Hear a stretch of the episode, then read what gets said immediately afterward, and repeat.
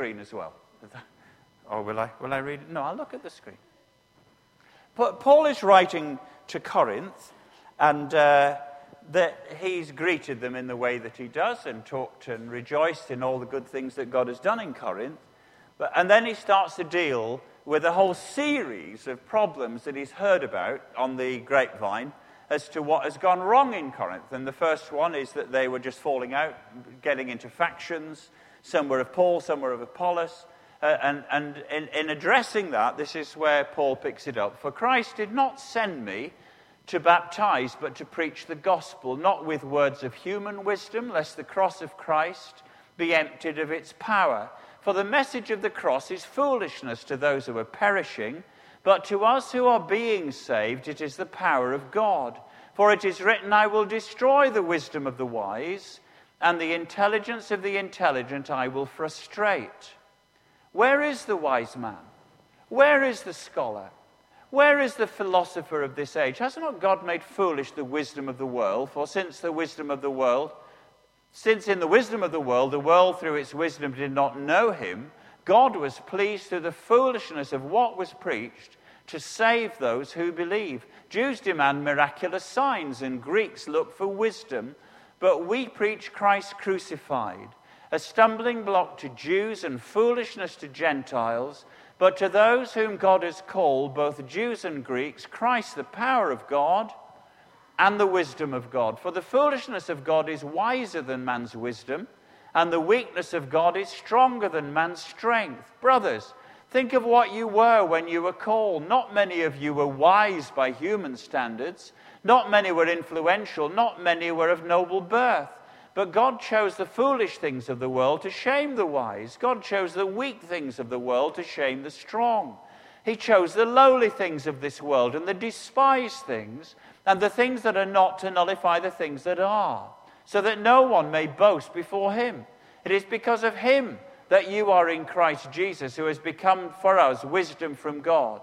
That is our righteousness, holiness, and redemption. Therefore, as it is written, let him who boasts boast in the Lord.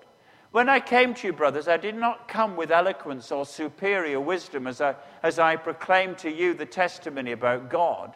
For I resolved to know nothing while I was with you except Jesus Christ and Him crucified.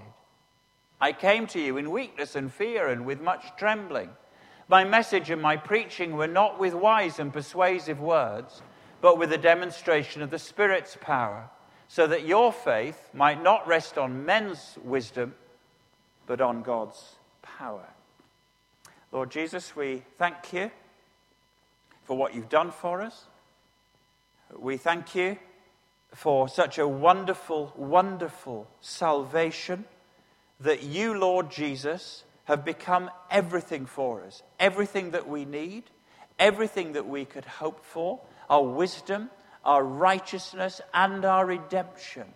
Lord Jesus, thank you that you saw fit, out of love and mercy, to come from heaven to, to this sinful earth in order that we might be with you in heaven. We pray that the wonder of it and the centrality of it will be impressed on each of our hearts this morning. In Jesus' name, amen that there were a whole host, whole host of um, problems in Corinth. And uh, Corinth isn't on its own in that, but th- th- there were splits.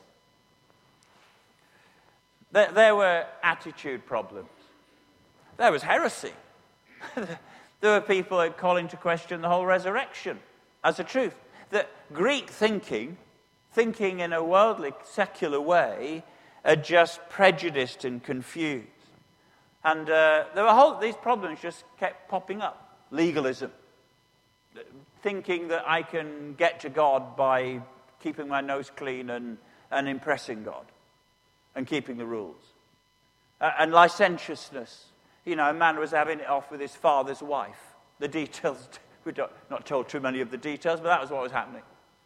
There was immorality. And uh, and there were lawsuits that there, were, there were Christians in the church of Corinth, they were so naffed off with what other people that were doing, they were taking them to court, suing them. And uh, Paul is writing to address just that mess, really. And uh, th- this is his probably his second letter. In 2 Corinthians, it says this is now the third letter. So he's probably already had a go. He, he's, he's, he's written once already in order to bring some clarity to the mess. And, and that doesn't seem to have worked. So he's having to write again.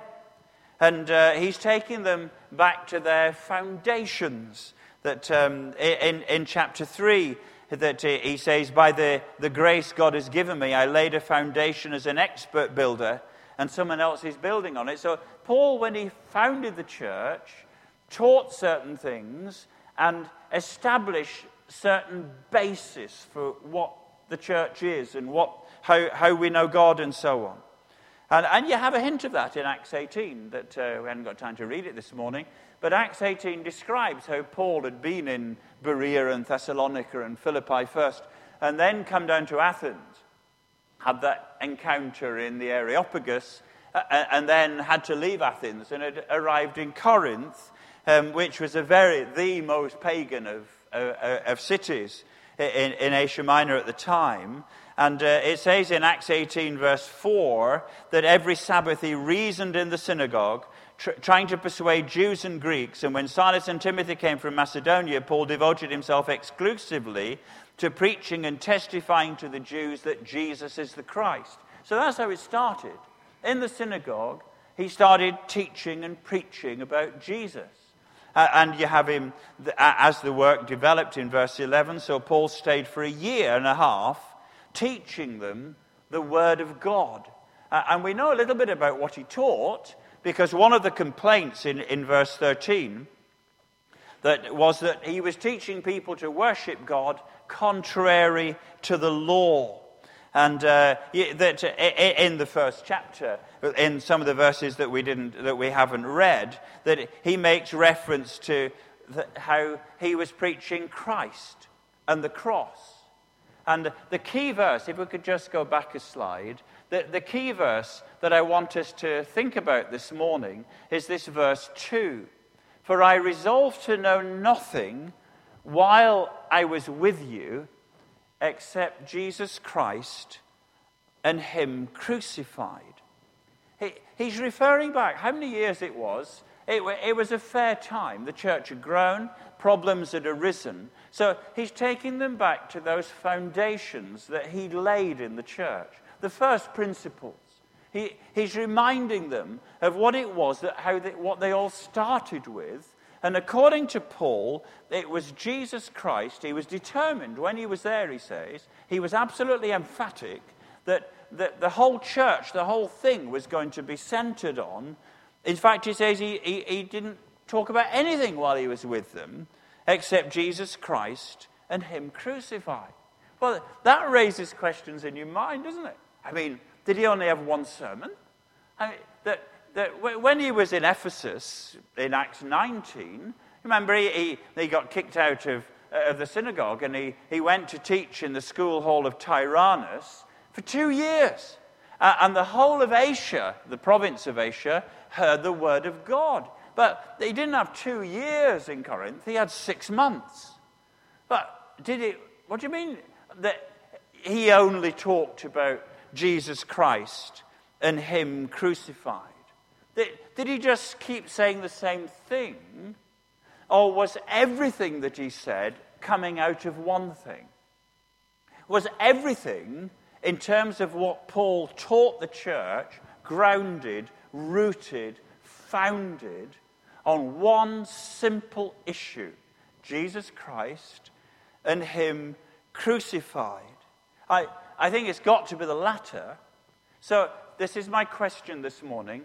Why, why, did, why did Paul just teach this?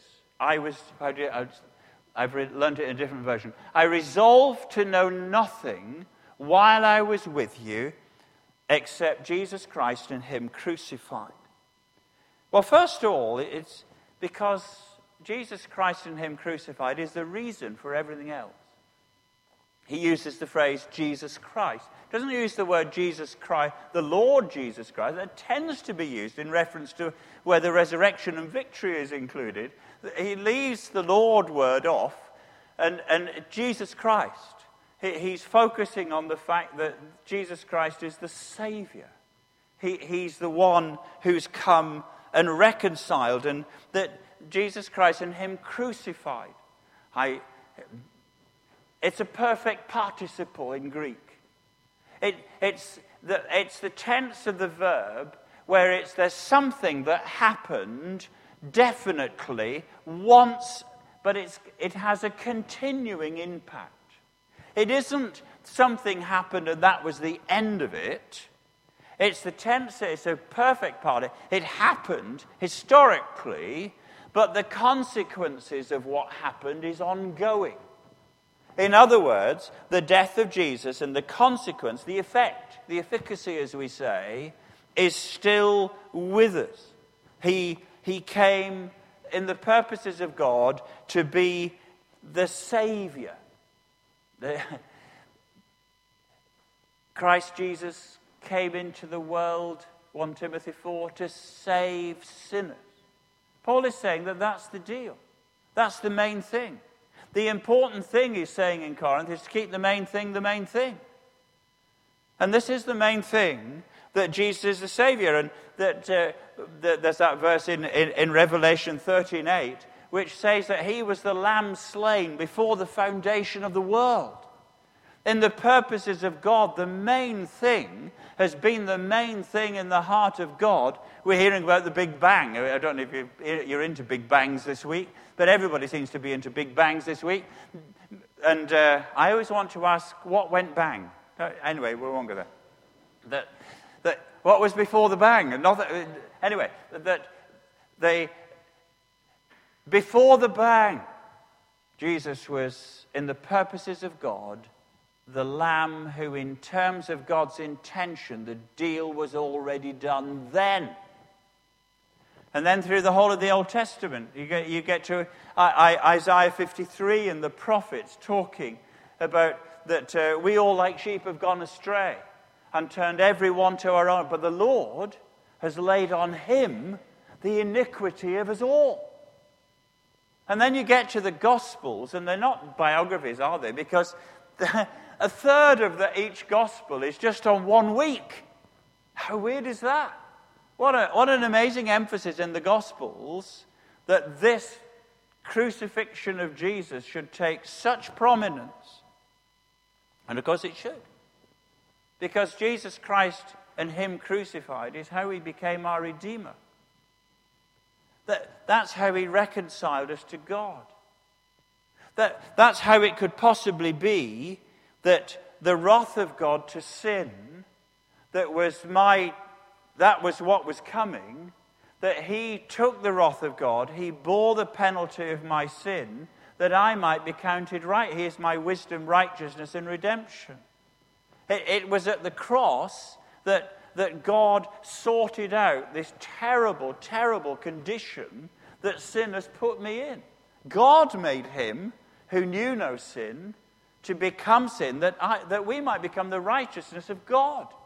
That, that, that it was at the cross that where the sacrificial lamb was offered in our place. It, it was because of Jesus Christ and Him crucified that death has lost its sting. death doesn't have the dread that it would otherwise have, the wrath of God. He sorted the punishment that was coming, the condemnation.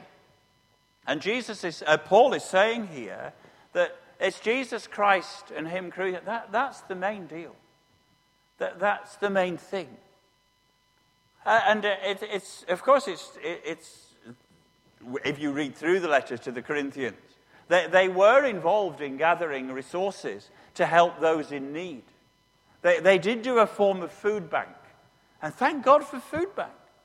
Thank God for street pastors and for food and for night shelters.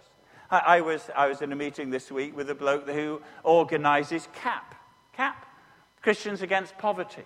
And he's, he's now the, the kind of Wales um, bloke responsible. I, I wouldn't say top man, that was a bit too flattering.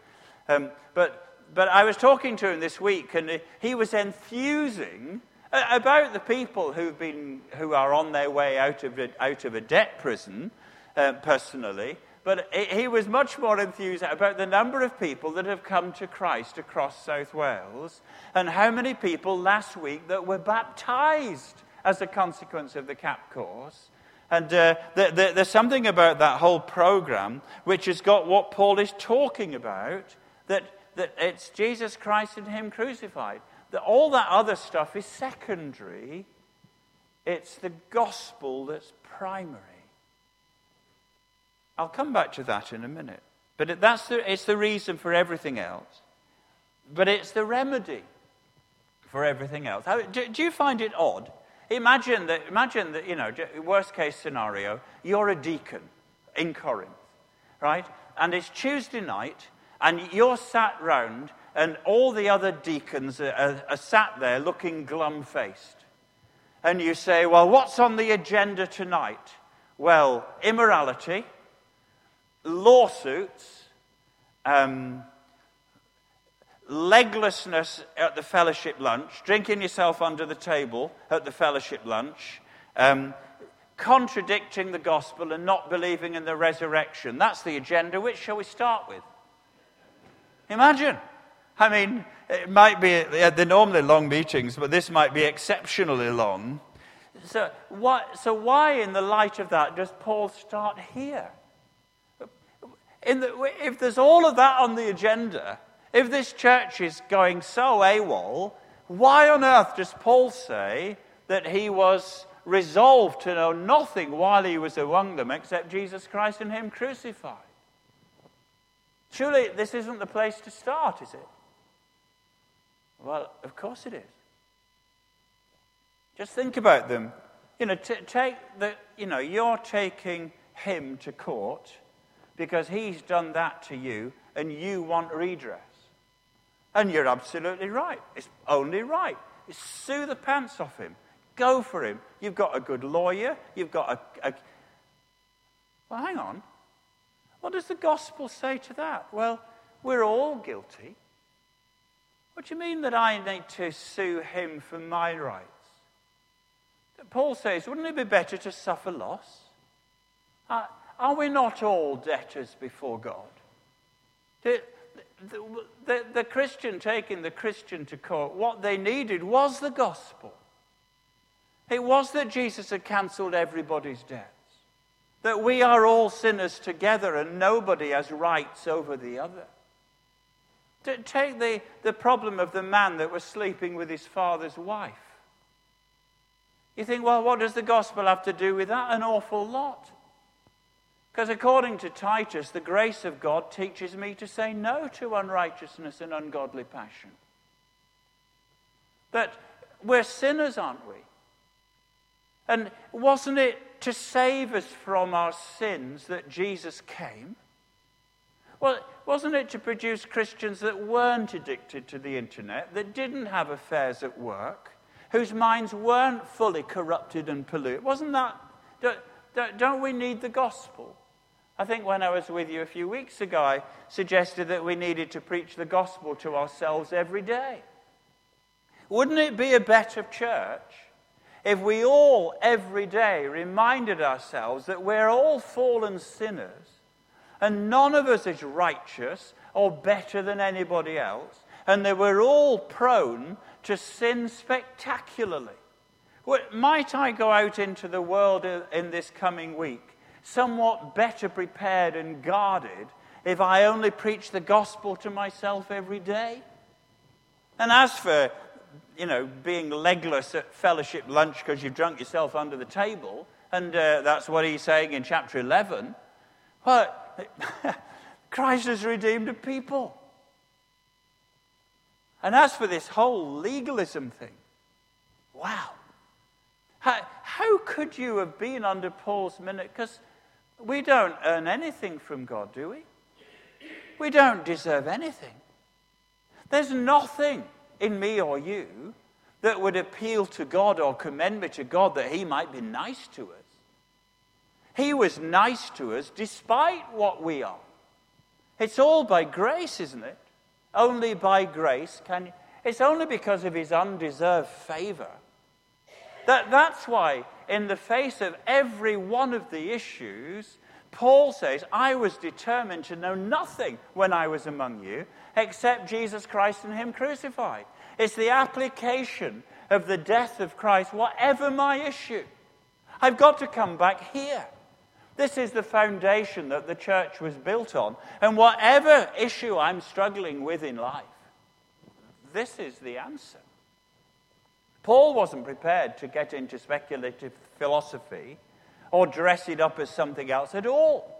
He wasn't prepared to have a message that would kind of be more Jewish and more appealing to. No, not at all. He's straight in their face. No, no, it's a crucified Savior. Somebody who took the curse on my behalf. It's the basis of everything. It's almost like the virus checker. You got one of those? I hope you have. Oh, or you will have some weird things on your computer. It's almost like the virus checker for life Jesus Christ and Him crucified. If I keep the main thing, the main thing, that I may live the sanctified, clean, holy life that Paul is talking about at the beginning of chapter 1, it probably needs to shape the deacon's agenda. No matter what the controversy is, we need to go back to the foundation. This is the main thing it's the gospel. So it's the reason for everything,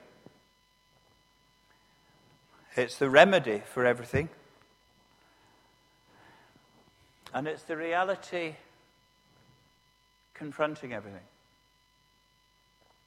This, this is not always the easiest thing to say, but he says he was determined. He, was, he decided, he'd made up his mind, he was resolved. It, it had shaped the man's life. It, it had affected his ambition and his purpose and his outlook on life. There's a sense in which, if, if, if we look back into chapter 1 and verse 17, he says that if Christ didn't send me to baptize, but to preach the gospel, not with words of human wisdom, lest the cross of Christ be emptied of its power, for the message of the cross is foolishness to those who are perishing, but to us who are being saved, it's the power of God. It had such a transforming effect on Paul. It, it's almost as if the cross of Jesus had been imprinted on the back of his eyes and it, it just colored how he viewed everything. He wrote, didn't he, in, Acts 20, a little bit after Ephesus, that how he was considering his life of worthy, worthy, worth nothing to me. If only I may finish the race and complete the task the Lord Jesus has given me of testifying to the gospel of his grace. There's a sense with Paul here as if it's the only thing that matters. We live in a very materialistic age. We have all kind of agendas banging onto us, confronting us wanting to get our support and ownership. And, and Paul is, say, is here modeling that actually luxury has completely lost its appeal. Materialism has lost its appeal. Respectability and status and approval. Even religion has lost its appeal. The only thing that matters is this Jesus Christ and Him crucified. It changes everything, it's the game changer. If the, the,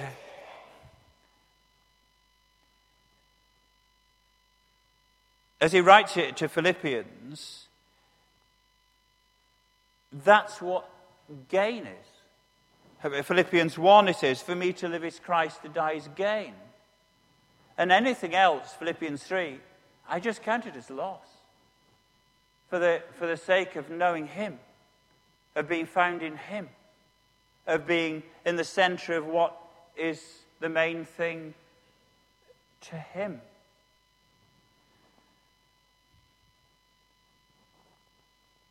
And somehow we, we get these things out of sync. I, I, I was reading this week, finishing off an excellent book, What is the Mission of the Church? By De DeYoung and Gilbert. Uh, if you're into that thing, get it, read it, outstanding read. And in the course of it, it, it DeYoung just throws out this there is a fate worse than death. You know the phrase? Death is not the worst thing that could happen to me. Dying without Christ and without hope is the worst possible thing that can happen to me. Neglecting salvation and facing a Christless destiny is a much, much worse fate than death.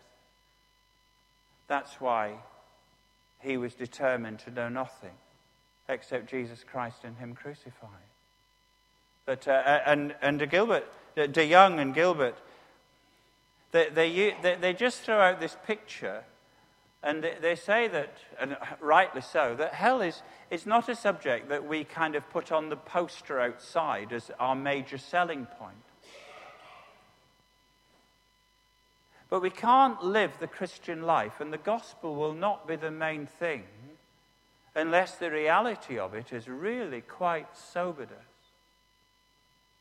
And he says that the, the judgment to come for those who are not in personal salvation through Christ, he said it's like the ballast in the boat.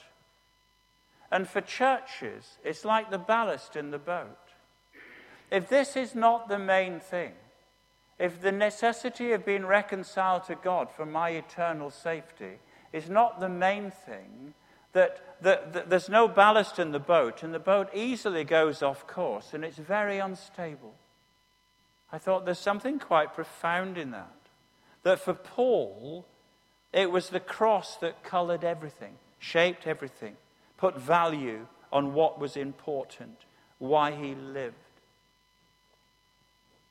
Which is why, no matter what the issue, he was concerned to take Corinth back to the founding principle. And he was insistent on it. It's interesting, isn't it? And this is a challenge to our day. Not quite sure what Martin and the deacon should do about it, but I'll, leave, I'll just throw it out and leave it to them and walk out and drive away. but he didn't dress it up. He didn't kind of wrap it in hip hop. He, he wasn't presentation conscious with this cross. He, he, he didn't try to make it seeker friendly. He didn't say, because in the verse that we read, in verse 18, that to the Greek, It, was it an offense to the Jew, foolishness to the Greek? But he didn't, for that reason, try to tone it down or soften it. No, no. No, no. There is an offended God, and Jesus has taken the, the wrath of God because of my sin on himself that I can go scot free. He didn't soften it at all. And he goes on in, in, in if we go on to the next the next slide, just the, the last phrase, because he says that it's only when we are straight about the main thing that the Spirit of God really takes hold and uses the main thing. Isn't that interesting? He's saying, if you, you know, I, I, I don't know if you're into the fullness of the Spirit, but I am. I, I don't know if you long and pray for the baptism of the Spirit. I did. I, I, I, you may not kind of be in favor of all of that stuff, but he was. Sorry, I, I. But why? Why does the Spirit of God come? To give the gospel message real edge and effect. And he, he doesn't soften it at all. Somebody sent me, if you could just kind of find that slide. I've only got one slide for my sermon today, but you know, it's, it's from the Master. And, and, somebody thought I'd like John Calvin's quote this week, and uh, it just popped into my inbox. So I thought, oh, that's good. This is what he says. It's John Calvin, the great reformer. The, the Holy Spirit so inheres in his truth, which he expresses in Scripture, that only when its proper reverence and dignity are given to the Word does the Holy Spirit show forth. Wow. God sent down the same Spirit by whose power he had dispensed the Word to complete his work by the efficacious confirmation of the Word. That's just what Paul said in verse 5.